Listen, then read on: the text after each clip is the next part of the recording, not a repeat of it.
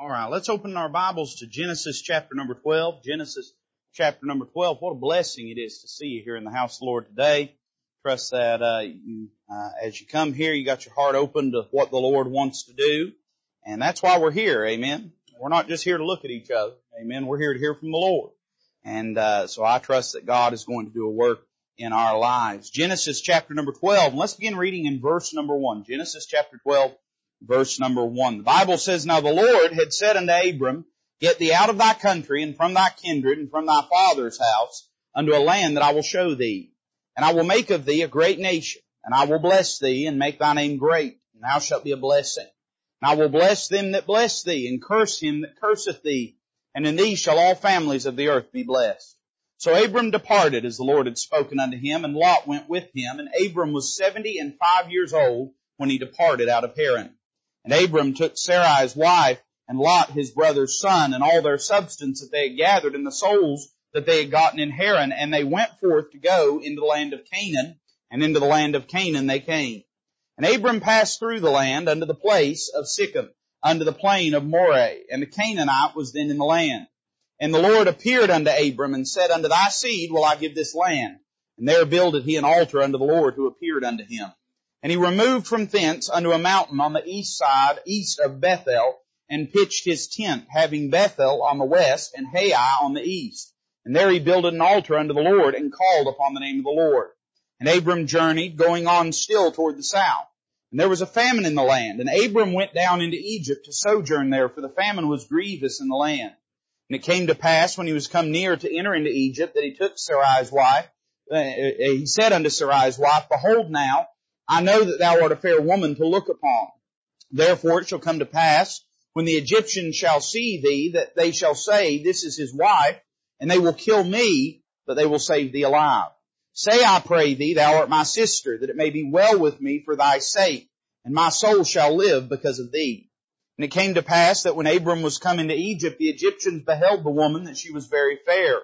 The princes also of Pharaoh saw her and commended her before Pharaoh. And the woman was taken into Pharaoh's house.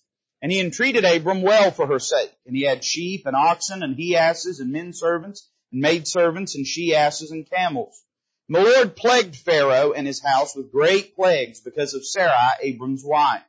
And Pharaoh called Abram and said, What is this that thou hast done unto me? Why didst thou not tell me that she was thy wife? Why saidst thou she is my sister? So I might have taken her to me to wife. Now therefore, behold thy wife, Take her and go thy way. Pharaoh commanded his men concerning him, and they sent him away and his wife and all that he had. Let's pray together. Father, we love you. We thank you for the word of God. Lord, what a rich, precious treasure it is to us today that we might be able to gaze upon the very words of the God of the universe. I pray that as we approach your word that we would not do it without reverence, that Lord, we would have our hearts in an attitude of humility, that we would with meekness receive the engrafted word, Lord, that you would be able to do a work in us. Now, Lord, you can do all things, but we can limit what you can do in our lives if we are unwilling to hear your word. So help us this morning and may Christ receive glory in all that takes place. Lord, we love you and we ask it in Christ's name. Amen. In Genesis chapter number 12, we're introduced to a man by the name of Abram. Now he will go on to be called Abraham later on in his life, and that'll be the name that most of us know him by. But at this time, the Bible calls him Abram. Uh, we think of Abraham as being the uh, patriarch of the Jewish faith and Jewish family, and certainly we would not be mistaken for thinking of him that way. But if you were to see this man in Genesis chapter 12, you would see a man that has newly resolved in his heart and mind to follow the true God the God of the Bible, you would find a man that just one chapter earlier, he was a man that the Bible described as a Syrian ready to perish. You would find a man that is a newborn in the faith, we could say, that is young in his relationship with the Lord, but is zealous and is committed and is resolved to see his life live for the glory of the God that he just met. If we were to use one word to describe Abraham's life, I think it would probably be the word faith. Faith is the defining and prevailing quality of his life. In fact, faith is the very touchstone of his relationship with the Lord. Now that's not any different than you or me today, but our faith is much uh, more developed than what Abraham's was. There's a lot of things Abraham did not know. This he did know that God had spoken to him, that God had changed his life, and that he wanted to live his life in the service of the God that had reached out to him. His was a life of faith. But in Genesis chapter number 12, we see the development of that faith, the maturity of it, but we also see some mistakes regarding his faith. Before we get there, I want you to notice some important things that the Bible talks about regarding his faith. Now faith is a word you'll hear a lot. We're coming up into a political season. I didn't know we were ever out of a political season, but from what people say, we're coming into a political season. And you're going to find all kinds of people get religion when it comes time for an election. They'll talk about God, they'll talk about the Bible, they'll twist and abuse and misuse the scripture. And they will use phrases like this. They will call themselves a person of faith. And they'll call their constituents people of faith. Certainly if we keep voting for some of them, we're going to be people of faith. Amen? And uh, they, they would describe uh, people by this moniker, this name, faithful. What does faith really mean? Uh, faith is meaningless unless it's faith in the right thing. You can put faith in a faithless friend and it won't help you. You can put faith in a faithless spouse and it won't help you. Uh, you can put faith in a faithless government and it won't help you. Uh, faith, uh, the merit of it, the value of it is all vested in what that faith is placed in. Well, Abraham's faith was placed in the Lord. And I want you to notice the richness of it. In verses 1 through 3, we see the cornerstone of Abraham's faith. It says, the Lord had said unto Abram, get thee out of thy country and from thy kindred and from thy father's house unto a land that I will show thee, and I will make thee a great nation, and I will bless thee and make thy name great, and thou shalt be a blessing, and I will bless them that bless thee, and curse him that curseth thee, and in thee shall all families of the earth be blessed. Now Abraham experienced a lot of remarkable things in his life. Uh, he saw visions of God. He experienced the miracle of God in his own body and, and in the health and, and body of his, of his wife. And he saw God do some incredible things. But do you know that his faith was not based on what God did? His faith was based upon what God said. We learn in chapter 12 where his faith began. And it began with the Word of God. I got news for you. If your faith isn't based on the Word of God, your faith is in the wrong thing. If it's based in the church, if it's based in the preacher, if it's based in baptism, if it's based in the opinions of men, well that faith isn't worth very much. And it's not going to stand one day when you stand before God. But thank the Lord, we can put our faith in the Word of God. We have an anchor for the soul that is the Word of God. God's not left us in the dark regarding what we are to found our faith upon. It's not blind faith, it's based faith. It is based upon the Word of God. So Abraham had a cornerstone in his life. And I would ask you this question before we moved on. Uh, if you believe you're saved, why do you believe that? If you believe you're going to go to heaven when you die, why do you believe that? What makes you believe that? I'll tell you why I believe I'm going to heaven when I die. It's not because I'm a preacher. That might count against me. Amen. If you've known enough preachers. Uh, it's not because uh, I'm a Baptist, and well, likewise for that. It's not because I've done good things for God. Many of the things I've done, the bad things far outweigh the good things. And God's standard of perfection is just that. It is perfection. Even if I'd done a lot of good things, it wouldn't measure up to God's standard. No. Let me tell you why this preacher's going to heaven. One reason, one reason alone. When I was a 10 year old boy, I took God at His word. When God said I was a sinner, I said, you're right, God. When God said that Christ is your Savior, He died for you, I said, you're right, God. When God said if you die right now, you die in your sins and go to hell, I said, you're right, God. Whenever He said Christ died on the cross of Calvary in your place, and if you'll believe in Him and ask Him to save you and put your trust in Him, He'll save you. And I said, you're right, God. And I asked God to forgive me and save me. And so my salvation is based upon what the Word of God says. We see the cornerstone of his faith. Look at verse 4. The Bible says, So Abram departed as the Lord had spoken unto him. And we see the compliance of his faith. Abram's faith was not superficial. It was not theoretical. It was not abstract. His faith was a faith that moved him to respond to God and to obey God. I'm afraid a lot of us, we've got that faith like the devils have in the book of James. We believe and we tremble, but we don't obey. I, am going to tell you this, if your faith's going to be uh, the kind of faith that pleases God, it's going to be a compliant faith, an obedient faith, a faith that yields your life to Him. Why? If you can trust Him with your soul, why can't you trust Him with your life? If you can trust Him with eternity, why can't you trust Him with the present? If you can trust Him uh, with salvation, why can you not trust Him with the choices of your day-to-day life? Abraham was a man who had a compliant faith. Look at verse 6. The Bible says this, and uh, Abram passed through the land unto the place of Sichem, unto the plain of Moreh. And then notice this little uh, commentary the Holy Ghost gives us here. And the Canaanite was then in the land. Now you say, preacher, why does the Holy Spirit go out of His way to tell us that? It sort of departs from the flow of the narrative. Wouldn't we assume that the Canaanites would be in the land of Canaan? Well, God is wanting to show us that it was no small thing for Abraham to travel through the land of Canaan. You might not be scared of Canaanites, but you ain't in Canaan. Somebody say amen. If you had been traveling through this country, it would have terrified you to know that you were in a foreign land full of strangers and hostile people that did not appreciate your presence, that uh, would have counted your life a small thing. But here's what I see about Abraham's faith. I see the courage of his faith. He was willing to step out into dangerous territory because God had commanded him to do it. Here's what I believe Abraham thought. If God's with me, then it's not dangerous.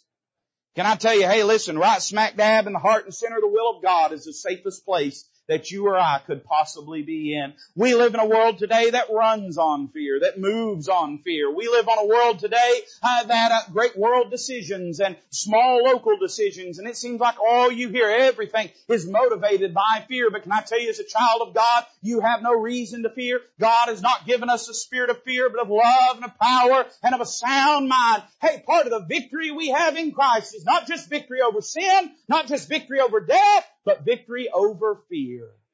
And so if we're trusting God and if we're going with God and if we're serving God, we can be courageous like Abraham was. He was in dangerous territory, but he knew God was with him. Look at verse 7. The Bible says this, And the Lord appeared unto Abram and said, Unto thy seed will I give this land. And there he builded an altar unto the Lord who appeared unto him. I see the communion of his faith. In other words, this is not just a crutch for a weak-minded man. Uh, this is not just a, a, a sort of, uh, you know, uh, uh anesthetic uh, that is given to kind of lull him to sleep at night. His faith was a real faith. A faith that reached up and touched heaven. A faith that heaven reached down and touched. His was a faith that God recognized and responded to. Listen, I got good news for you. If you've thought this whole thing of Christianity is just nothing but smoke and mirrors, can I report to you today, you have never been more wrong. Uh, we're not following the teachings of a dead God or a dead prophet. Uh, we're not trying to soothe our conscience and, and calm our nerves. We've got a relationship with a real, living, powerful, personal God that loves us and knows us and deals with us and speaks to us. I see the communion of his faith. But then look at verse 8. The Bible says this, and he removed from thence unto a mountain on the east of Bethel, and pitched his tent having Bethel on the west and Hai on the east. And there he builded an altar unto the Lord and called upon the name of the Lord. Now you say, preacher, that's a lot like verse 7. Yeah, and that's the very point.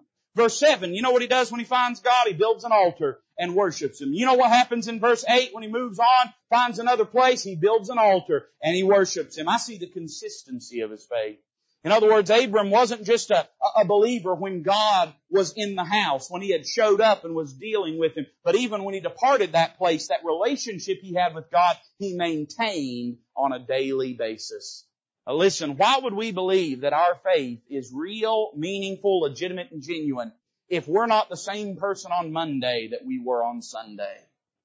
God has no pleasure in a hypocrite's faith. Uh, we ought to have a consistency about our faith. I mean, no matter where we go, hey, God's there. We ought to serve Him. We ought to love Him. We ought to worship Him. Doesn't matter where our life takes us and where God in life takes us. Uh, we ought to recognize and know that He still calls upon us to live a life of faith. In fact, I would say, reading all that, that Abraham's got a pretty good faith. I would say that this faith was not just a component of his life, it was the, the, the, core of his life. It's not just an element of it, it is the essence of it. But in verse number nine, we see something changes. The Bible says, and Abram journeyed, going on still toward the south. Now let me go ahead and tell you, going south ain't such a bad thing. Some of you Yankees can say amen to that. I believe the will of God led some of y'all right south to our doorstep, and I think it's a wonderful thing. And going south in and of itself directionally is not significant. But when we read on through the rest of the chapter, we find out that he didn't just go south in his path. He went south in his spirit as well. He goes down to Egypt and he begins to be driven by fear and he begins to do some things that are wrong. And I, I think we could maybe say it this way. In verse 9, Abraham's life takes a downward turn. He has been living a life of faith. But from verse 9 down to verse number 20, we're not reading about a life of faith anymore. We're reading about a man that is scared, that is operating in the energy of his flesh, that is, that is cunning, that is, that, that, that is uh, devising plots and plans and machinations. We find a man that has forgotten about God from verse 9 onward. He doesn't mention him, he doesn't talk about him, he doesn't pray to him, he doesn't worship him. What happened in his life? I think we could fitly describe it this way, and this is what I want to preach to you on this morning, from a life of faith to a lapse of faith. How could a man like Abraham, who knew God, who had worshiped God, who had lived for God, whose life had been so radically transformed, how could that be the man that we find in verse number 9 through verse number 20? Now you say, preacher, I don't know, and I, will go ahead and clue you in. I'm going to let you know how. But before we get there, can I just say it could be you and it could be me. I tell you, we're rough on these Bible characters, aren't we? There ain't a one of them that we would have done things the way they did unless they was doing it the right way. Every one of them we look at, we say, well, I'd never let that happen to me. Oh, let's sit down and compare notes. Let's look at my life. Let's look at your life. Let's look at the lives of those that we would consider to be stalwart Christians. You know what we're going to find? We're going to find that they are flesh and blood, just like these Bible characters, and these Bible characters are flesh and blood, just like we are. They are not Aesop's fables. They were li- real, literal, living individuals that the Word of God meticulously and inerrantly records the stories of their lives. And what we find is this, the choices that they made are very often the same choices that we're making. And so if Abraham could go from this dynamic life of faith uh, to this downward lapse of faith, if it could happen to him, it could happen to us. What did that look like in his life? He departs from a life of faith to experience this lapse of faith. And this lapse of faith could really be described in three actions. We've read through them, but we're going to preach on them this morning. How could we describe? What were the steps in his lapse of faith? I noticed three things. I want you to notice them with me. I'd say number one, he left. He left the place that God had him. Number two, he lied. You see, when we get out of the place God wants us, we have to start lying to ourselves and lying to others. When we come to the close of the chapter, we find out that he lost. Now, I didn't say God lost him, but he lost some things in his life. Can I tell you, sin has a steep price. I know you think you're just renting it, but you're renting to own. Hey, listen, you'll get stuck. You, you, you'll get stuck with all the depreciation, all the downside, all the wear and tear, all the heartache and sorrow, while the devil just rides off into the sunset. He lost some things in his life. So what can we learn from this time in Abraham's life? Well, first off, we see in verse number nine that he left. This in of itself might seem innocent, but we find that it leads him to a place of disobedience in his life. Verse 9 says Abraham or Abram journeyed going on still toward the south. Notice first off this morning his departure. Now the reason I say departure is because rather than focusing on where he's heading, I want you to stop for a moment and think about where he had been. You know, most of us when we get out of the will of God, you know how it begins in our life. We leave some things that we know we have no business leaving behind.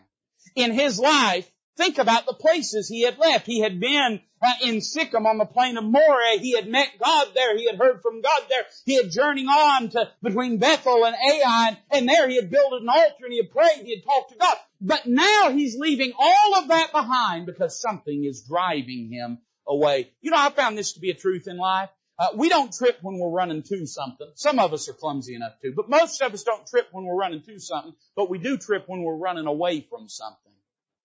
There's no time more perilous in our life than when we're running away from what we know God expects out of us. Where did he depart from? Well, look back at verse 7. The Bible says this, and the Lord appeared unto Abraham. What a remarkable thing. God manifested himself to Abraham and said, unto thy seed will I give this land. Now, this was an important thing to Abraham. You say, how do we know that? Well, because the very next phrase says there, he builded an altar unto the Lord who appeared unto him. It's interesting to note that to our knowledge, God, though he had spoken to Abram prior to this time, this was the first time that he had ever seen God. God appeared unto him. And I would say number one this morning, where did he leave? He departed the place of God's presence. The place where God was dealing with him. the place where God had spoken to him. You know, often in our lives when we begin to make a bad decision, we try to get as far away from the place that God shows up at as we possibly can. Now, let me just go ahead and let you know. I, I listen, I love Walridge Baptist Church. I'm not going to ask you if you do or not because I don't really want to hear the answer, but I love Walridge Baptist. I think it's the greatest church in the world. But you know, I, I, and I ought to feel that way. I'm the pastor. I, if I didn't feel that way, I probably, I probably should resign. The old saying, every crow thinks their crow's the blackest. I think it's the greatest church uh, that ever lived. But I know God is working in a lot of places. I don't doubt that God is moving and stirring in a lot of uh, churches and a lot of places. And there's places in all over this city and all over this country where, where God graces them with His presence because they know Him and they love Him. But there's something precious about the place where God shows up. Just like Jonah, very often when we get out of the will of God, we run from the presence of the Lord. And that's what Abram was doing. He didn't want to meet with God because he didn't want to hear what God had to say about it because he knew what God was going to say about it in the first place. He departed from the place of God's presence. Not only that, it says in verse number seven that the Lord said unto him. Man, that's interesting. The Lord spoke to him. He didn't just appear, but he gave him a word and said, unto thy seed will I give this land. In other words, he, he fled, he departed from the place of God's presence, but he also departed from the place of God's promise. He got away from where God was speaking to him. You know, in my life, and I don't know if it's true like it is for me, for you, I, I bet it is. I mean, uh, but I found that when I get out of the will of God, I don't want to hear the Word of God. It bothers me. You know why? Because this isn't just some, some book, some ensemble, some potpourri of man's wisdom. This is the very living, breathing, inspired, inerrant, preserved Word of God. And it's living, it has power, it's sharper than any two-edged sword. It's quick, meaning it's alive and it works in our lives. And when we get out of the will of God, man, oftentimes we want to get as far away from the Word of God as possible because it bothers us to read it and to study it because it pricks our hearts because it, it, it, flays our soul and it just bothers us. So this is what Abraham's doing. He's getting away from the place where God spoke. And then look at verse 8. The Bible says he removed from thence unto a mountain on the east of Bethel and pitched his tent, having Bethel on the west and Hai on the east. And there he builded an altar unto the Lord. Notice this last phrase, and called upon the name of the Lord. In other words, he didn't just have a place of revelation in verse number seven, he had a place of supplication in verse number eight. He had a place where he prayed. He didn't just hear from God, he talked to God. But now all of a sudden he's leaving all that behind.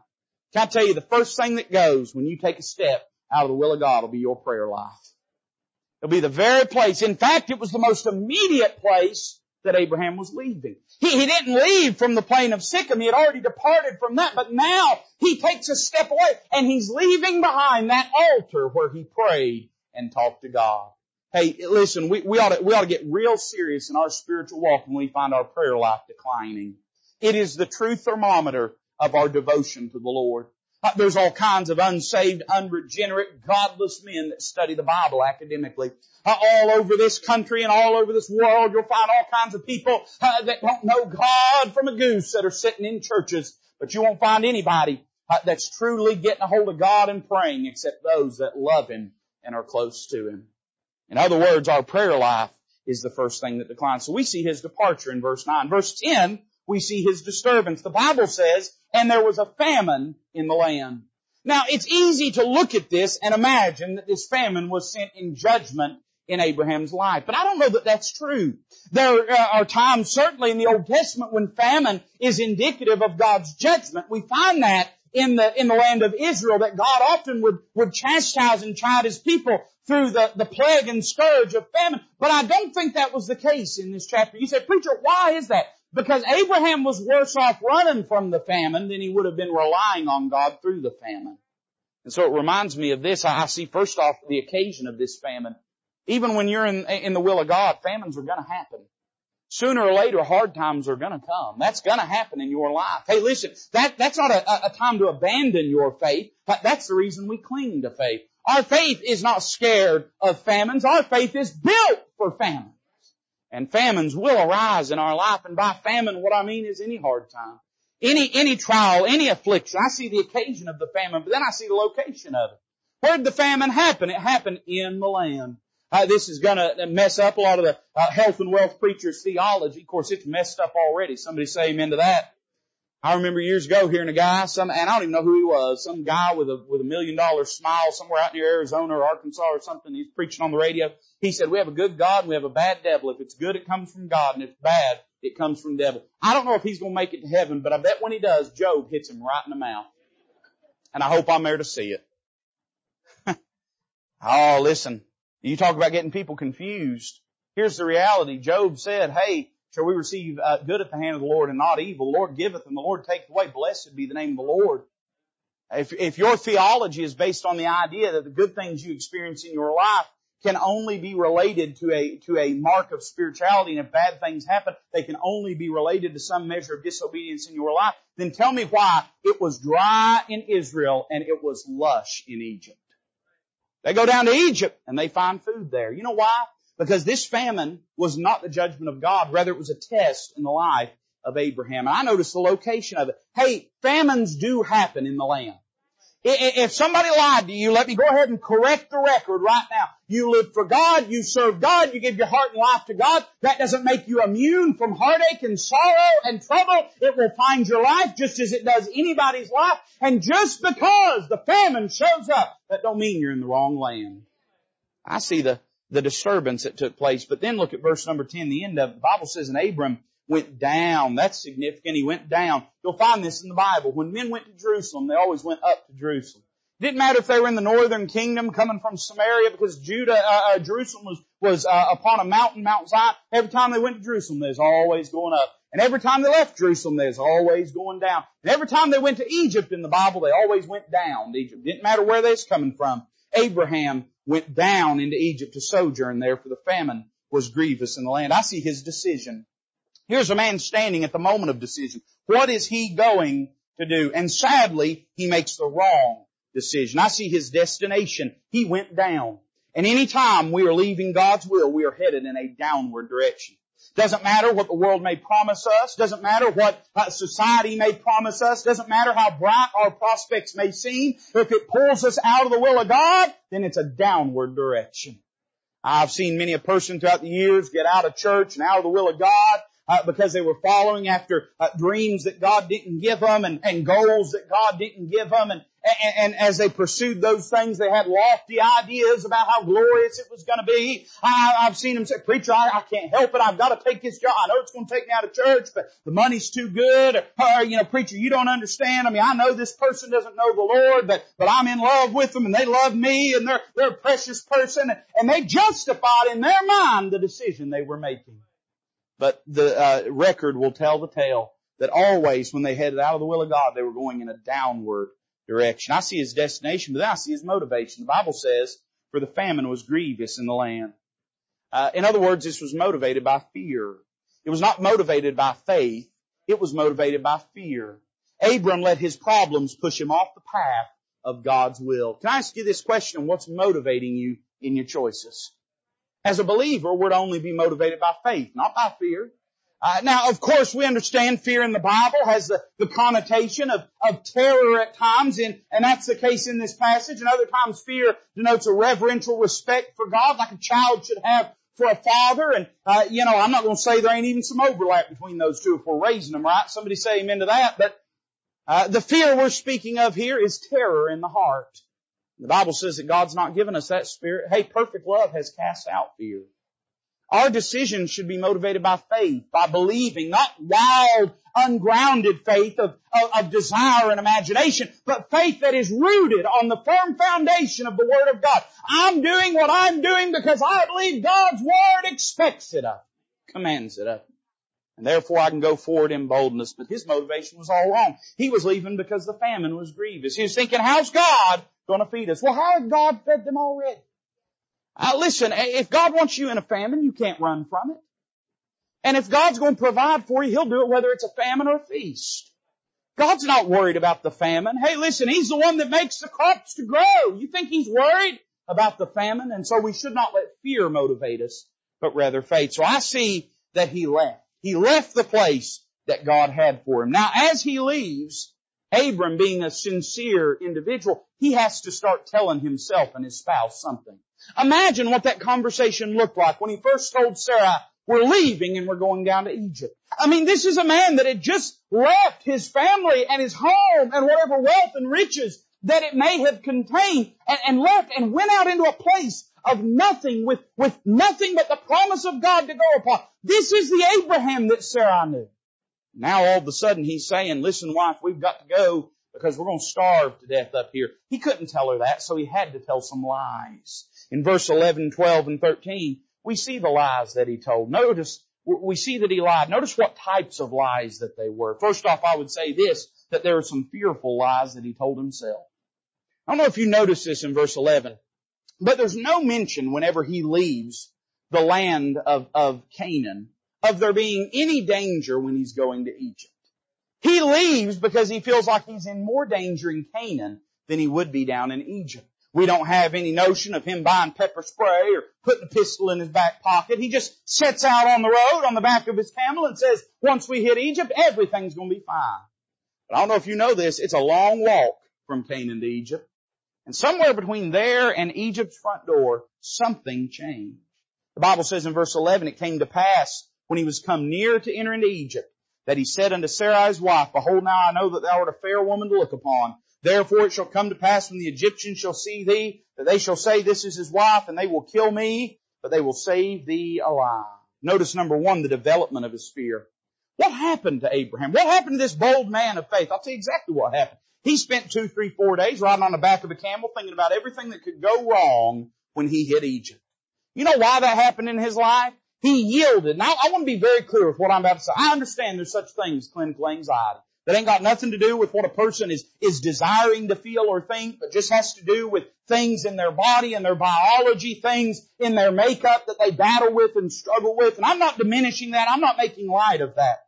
But I tell you, I don't care who you are, whether diagnosed, undiagnosed, clinical, non-clinical, don't matter what it is, ain't none of us help when we're out of the will of God in dwelling on the prospect of what can go wrong. As he's journeying towards Eve, he's thinking about everything that can happen. Everything that can go wrong. He's looking over. I, you, you, say, I was about to get in trouble there. I was about, sometimes I make jokes that are only jokes to me. Well, I'll tell you what I was going to say. I'll tell you how much he thought about it between when he left Canaan and when he got to Egypt. His wife got a lot prettier. He's sitting over there and I guess you out in the desert, nobody look at but her, she would look pretty good. And, uh, if you're gonna leave, tithe first, alright? And so as he's riding, here's what's happening. He's thinking about all the ways this can go wrong. He's thinking about everything that can happen. You know why? That is an un, a mind that is untethered. Abram probably had no intentions of committing sin when he left for Egypt. But the further he traveled, and the more that he spent on the journey, the more time he spent, the more fearful he became. When he finally saw the magnitude and majesty of Egypt, he gave into his fears and devised a plan. Listen carefully. A mind not surrendered is a mind not saved. If your mind is not surrendered to the Word of God and the Spirit of God, it is free game for the devil to make it his playground. And that's what happened to him. He got out of the will of God, and now all of a sudden his mind is an, is an open well that anyone can pour poison into. I see the development of his fears, and then I notice the deception of his fears. The Bible says in verse 12, Therefore it shall come to pass when the Egyptians shall see thee, that they shall say, This is his wife, and they will kill me, but they will save thee alive. Now that probably sounded real good. It sounded compelling enough that it convinced Sarah to be willing to, to risk her integrity and her marriage bed to try to save Abraham's life. So it was a compelling lie that he told, but here's the problem. It was just that. It was a lie. You know what we find? We find number one that this fear was an exaggeration. In fact, the Egyptians were more upright and respectful towards the marriage bed than Abraham was. Abraham's saying, they see how pretty you are, honey, they're gonna kill me and take you. But whenever Pharaoh finds out that Abraham lied to him, he's almost, he's stunned by the deception of Abraham. He says, why didn't you tell me this? If I had known that she was your wife and not your sister, I would have never done this. Instead, you know what we find? Most of our fears are exaggerations. Most of the time, we are, we are crafting things in our mind that are not founded on the authority of God's Word. And that's what happens when we yield to fear. We see his fear was an exaggeration, but really what this fear was was an excuse. Indulging this fear allowed Abraham to tell himself that he had no choice but to sin. After all, for him, it wasn't really sin, you see. Really, it was self-preservation. God put me in this situation. He sent the famine in the land. I had no choice but to leave. Yeah, you did. You could have stayed and watched God pour manna from heaven. Well, I had no choice but to go, and then I, I get to Egypt. I mean, obviously they're, they're going to kill me. I mean, you know, God can't handle a pharaoh of Egypt or nothing. See, really, at the end of the day, it was all just an excuse that allowed him to feel better about the sin that he was committing. When we go into sin, when we get out of the will of God, the first person we lie to after God is ourselves. We tell ourselves we had no choice. I see the fearful lies that he told himself. And then I see the foolish lies he told himself. Verse 13, say I pray thee thou art my sister, that it may be well with me for thy sake. This is an interesting conversation. Most of us, if we said something like this to our wives, we wouldn't be worried about the Egyptians, we'd be worried about our wives. But he tells her, he says, if you'll just lie and say that you're my sister. Now there's only one way he could have imagined that would work out. Pharaoh, if Pharaoh had believed that Abraham, the Pharaoh of his fears and nightmares, you understand, if he had believed that Abraham was an obstacle to him obtaining Sarah, doesn't matter if he was a brother or a husband, he would have killed him. So Abraham, in devising this plan, he intends on yielding his wife's honor as a ransom for his own life. And you know what he believes? He believes somehow this is going to work. What a foolish lie he told himself. He lied to himself about the success of his plan. He says that it may be well with me for thy sake. In other words, things are going to work out, honey. Don't you worry about it. I've got everything under control. Never have we ever committed sin that we've not told ourselves that we've got it under control. We've always, I don't know how we do it, it is a feat of gymnastics that's fit for the Olympics, but we tell ourselves, somehow this is going to work out. It's going to be alright. It, it, it ended bad for everybody else, but it won't end bad for me. He lied to himself about the success of his plan. But then notice what he says at the end. He says, my soul shall live because of thee. I, listen, I don't want to get too deep into it because we don't have time, but sometimes we expect too much of folks. He's saying, I'm going to be okay because of what you're going to do. You know what he was lying to himself about? About the source of his protection. He was saying, my wife can shield me from this. Well, number one, Abraham, if you hadn't got off in sin, there wouldn't be nothing to shield you from in the first place. But number two, if you believe that your wife is the one keeping your, you safe, then you obviously don't believe that God is the one keeping you safe. I, listen, I know we think we're real smart and clever. We all do. I do. I mean, we're bad about it. Uh, and we all think we've devised the perfect plan and that we're really the ones that have it all under control. But all that's a lie from the devil, hell, and the flesh. We think that that's true, but it's not true. He was just lying to himself. We see that he left. We see that he lied. And finally, we see that he lost some things. There are some things that he got in Egypt. He left Egypt a richer man. Most of the wealth that Abram will later on uh, be noted for in scripture it came from God in His providence turning this situation to good. But I would notice not just what he gained, there were some things that he lost there. Look at verse number 14. The Bible says, and it came to pass that when Abram was coming to Egypt, the Egyptians beheld the woman that she was very fair. The princes also of Pharaoh saw her and commended her before Pharaoh, and the woman was taken into Pharaoh's house. Now that last phrase, taken into Pharaoh's house, uh, we, we shouldn't go farther than what it means, but we shouldn't stop short of what it means either. It's apparent there were no carnal interactions between Pharaoh and Abram's wife from later on in the passage. Uh, Pharaoh says to Abraham, I, I, I could have sinned. I could have taken her into my bed. So obviously he did not do that. But the fact that he says that to Abraham tells you this, that she was brought into his house with that intention. I just, I just, Imagine what that must have been like for Sarah. Imagine what that moment was like when she turned and looked at her husband as they're walking her away to install her in the harem of a foreign man. And he's going uh, of a foreign ruler and they're going to put him in this harem and, and, and place him, uh, uh, imagine what she thought. You know, their relationship was rocky from this day forward. You'll find that there's this spirit within Sarah of, of almost a lightness, a lack of reverence towards Abraham. The Bible talks about her reverence that she showed to Abraham as being an example of godly temperance in, in the book of First Peter or Second Peter where it talks about how that, that she called him master and that was an effort for her. When you go later on, every time that Abraham seeks to be a spiritual leader in his home, he finds some opposition from Sarah. She's trying to figure out ways to sort of craft the will of God. She's trying to figure out ways to, to, to sort of uh, go around, do an end around around God's word and God's plan. And there always seemed to be this struggle in their home from the issue with Ishmael, from the issue with Hagar, uh, from the time that she laughed when God spoke. I mean, over and over, there's just this thing where you can tell she had trouble respecting. Wonder where that started. I bet it started as she looked down the palace hallways in Pharaoh's throne and saw her husband standing down there watching her be carted away to be defiled and for their marriage bed to be dishonored. So what did he lose, preacher? Well, I'd say number one, he lost his testimony with his spouse. And he never really got it back the way that he once had it. Leading up to this moment, we have no protest from Sarah in regards to following him. She leaves her family, just like he left his family. And she follows him unhesitatingly. But from this moment forward, there is always this doubt in her heart and mind about whether Abraham is making the right decision. You know why? Because he made a pretty wrong decision here.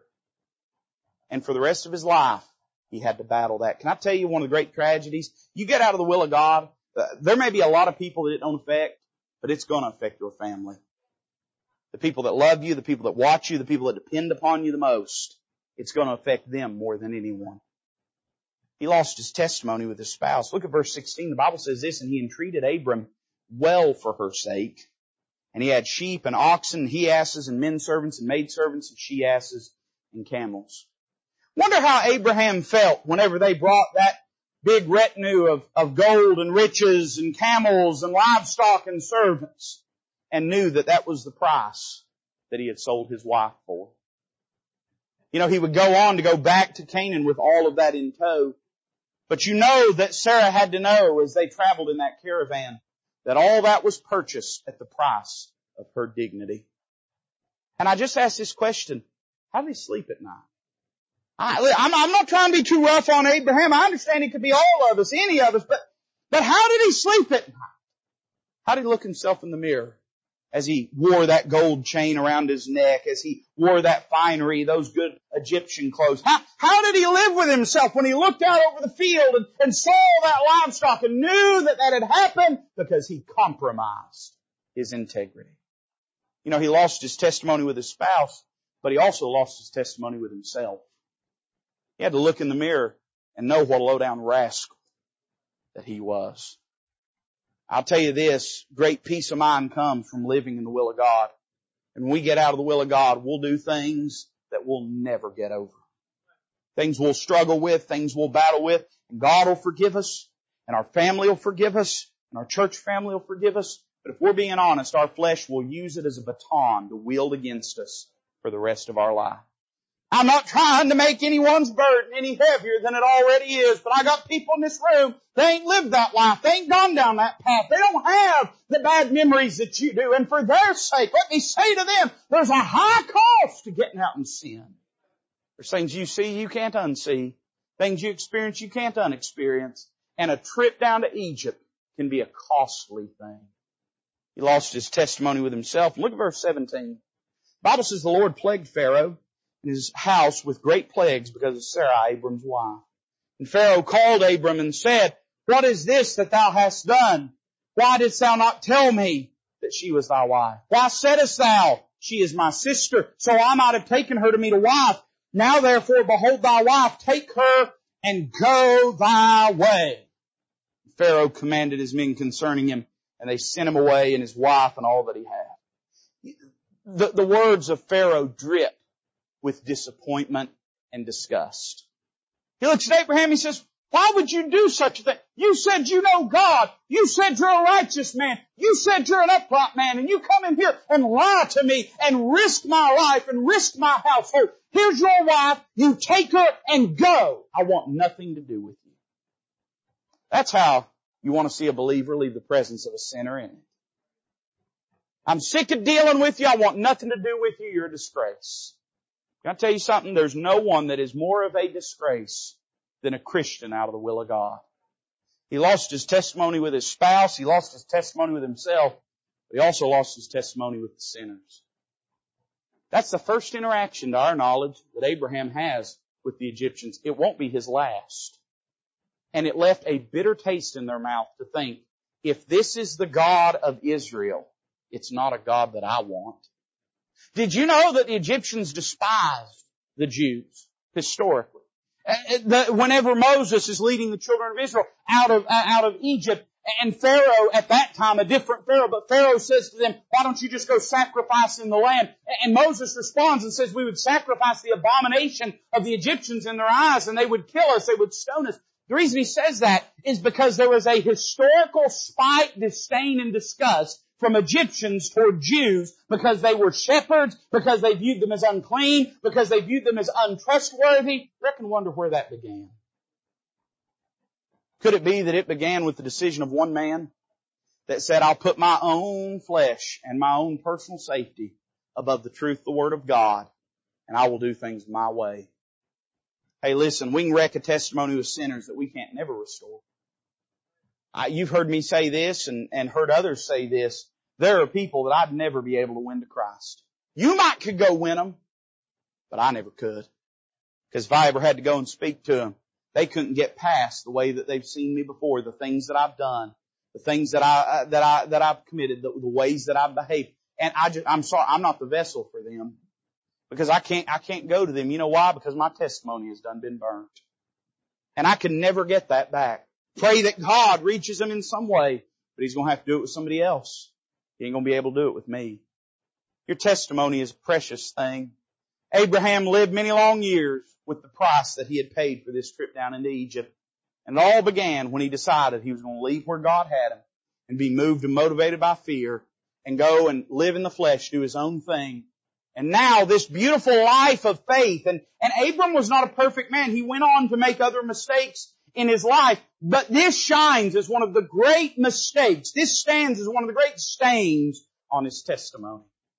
He went from this life of faith to this tragic lapse of faith and he walked a path that many of us may have set a foot on in the past week, in the past month, in the past few days. We're not as far down the road as he is, so it's not apparent yet. But we've started in that direction.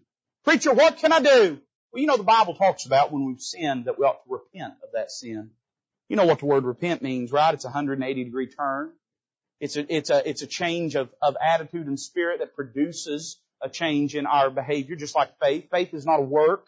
It is a, it's an attitude of the heart that produces a response. Well, repentance is the same way. It's an attitude of the heart, a decision of the heart, but it produces a change. You say, preacher, what do I do? Well, if you're headed down the wrong road, here's what you do. Once you realize it, you'd stop and you turn around and you start heading the right way.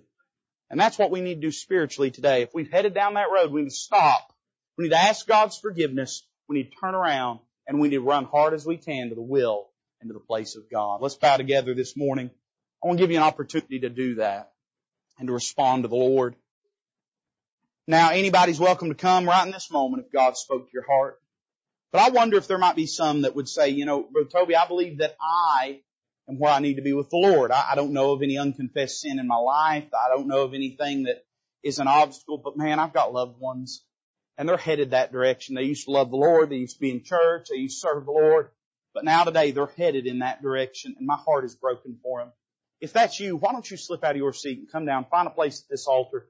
Why don't you ask God to work in their life? Call their name out to the Lord, specifically out to the Lord. Say their name to the Lord. Say, I'm praying for, and say their name to the Lord. You don't have to say it out loud, but say it in your heart. And ask God to work in their heart and in their life and to work in their uh, Christian experience, their walk with Him. Father, I pray that you bless this invitation. I pray that Christ be magnified. Lord, I love you and I ask it in Christ's name.